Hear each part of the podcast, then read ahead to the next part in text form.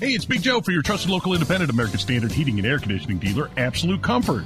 Chris Wedekin is the owner, and he tells us why many homeowners are giving up their air conditioners for a high efficiency heat pump. By removing your air conditioner and replacing it with a heat pump, you are not only saving by getting a higher efficiency air conditioner, the heat pump works in reverse and saves you money in the wintertime as well. See if a heat pump is the right move for you by going to AbsoluteComfort.org. Absolute Comfort is your trusted local independent American Standard heating and air conditioning dealer.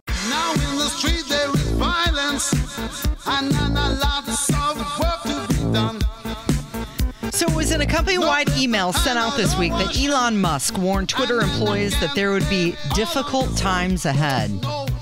The announcement came as Musk is continuing his quest to transform Twitter in what he referred to as an everything app. According to Bloomberg, Musk said in the email that there was no way to sugarcoat it. The fact that the road ahead is arduous and will require intense work to succeed. Isn't it interesting that Elon Musk has really pulled the veil back on, from a financial standpoint, what a flawed company Twitter was? And what I mean by that is when you are a publicly traded company, people, especially in the tech field, people do not always buy results, they buy potential for long term results. And in the case of a Twitter, you are seeing how much of it was smoke and mirrors and ideas. And now that you actually have to make money off of Twitter, as an Elon Musk has creditors, he obviously has mass leveraged his own personal fortune. A little bit of this, too, is that he overpaid for Twitter, Yeah. obviously.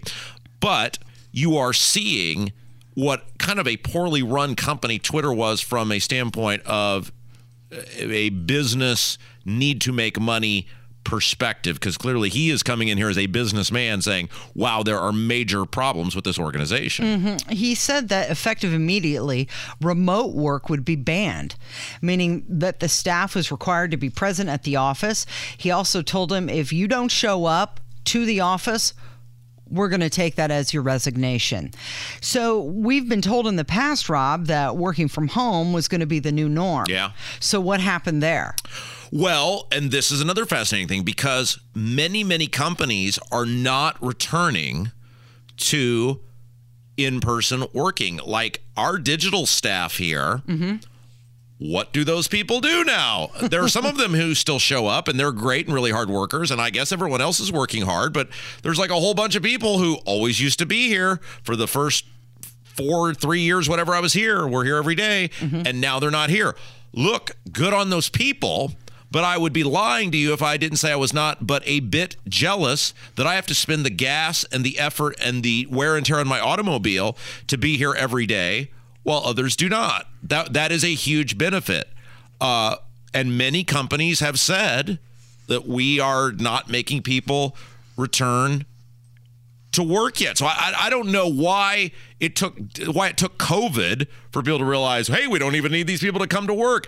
I feel like I must be missing something here. Well, I'm wondering if Elon Musk has seen a loss in productivity, and that's why he's saying, you guys have to come back to the office. We want to see what you're doing. We want to be able to talk with you. It could very well be, but then why is why are many, many, many other companies not following mm-hmm. suit in that? I mean, there are giganto corporations mm-hmm. who have just said you can work from home now. You've proven you can work from home. Mm-hmm. Why did it take? I mean, obviously the computer and internet and whatever has been a thing for 25 years. Certainly a laptop or a tablet in every hand or a cellular telephone in every hand has been a thing for well over a decade now. Why are we just not why are we just now figuring out, hey, we never needed these people to come to work? So Elon tweeted out, please note that Twitter will do lots of dumb things in the coming months. we will keep what works and change what doesn't.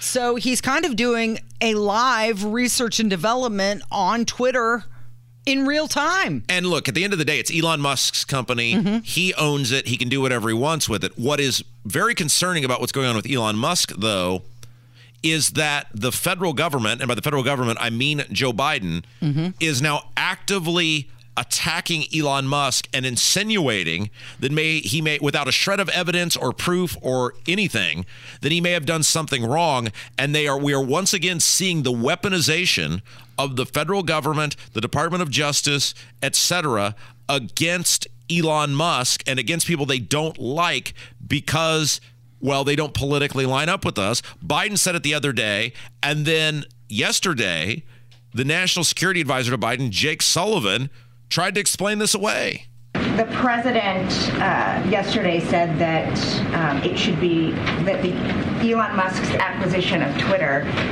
should be looked into as a potential threat to national security. Can you offer anything about why? And he also said there are many ways to look into that. How would you look into that? Well, you heard the president yesterday, and the CFIUS process is the normal process through which transactions that might have a national security nexus get reviewed, and I will defer to the CFIUS process uh, rather than comment on it further from this podium. So, so this is about the fact that there are people with ties to Saudi, Saudi Arabia who are investors now in Twitter. We sell high powered arms and buy oil from Saudi Arabia. And this is another example. It's the same thing what the LIV golf tour is going through.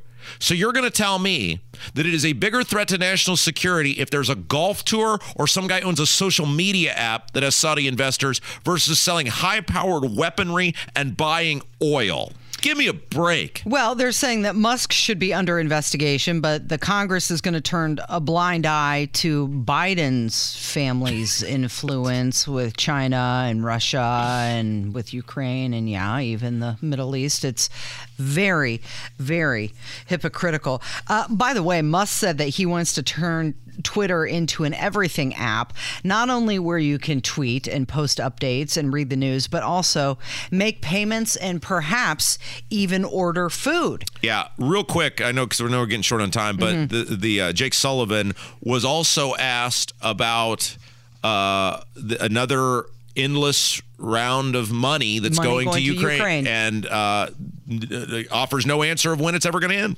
Today, the United States will be announcing another package of security assistance for Ukraine, including important air defense contributions like missiles for Hawk air defense systems, as well as four U.S. Avenger air defense systems uh, that come equipped with Stinger missiles.